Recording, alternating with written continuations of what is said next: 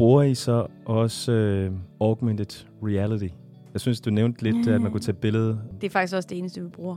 Det er øh, de produkter, hvor det har det der lille kamera, hvor man kan se, hvordan en læbestift ser ud, eller hvordan en øjenskygge, farve eller rouge, eller hvad det kan være, ser ud på sig selv. Der bruger vi... Øh, Augmented Ja. reality. ja, svært ord, ikke? Ja, det er det. Er det. AR. Yes. Ja. Var det noget, jeg har set et andet sted hen? ja, vi har set det i udlandet. Okay. Ja, og så Yes. yes. har vi lavet et- et samarbejde med øh, Loyal, som øh, egentlig har fået det udviklet øh, til os. Så derfor så, øh, så var det let for os at sige ja til øh, at prøve det af og se, okay, er det faktisk noget, vores kunder også vil...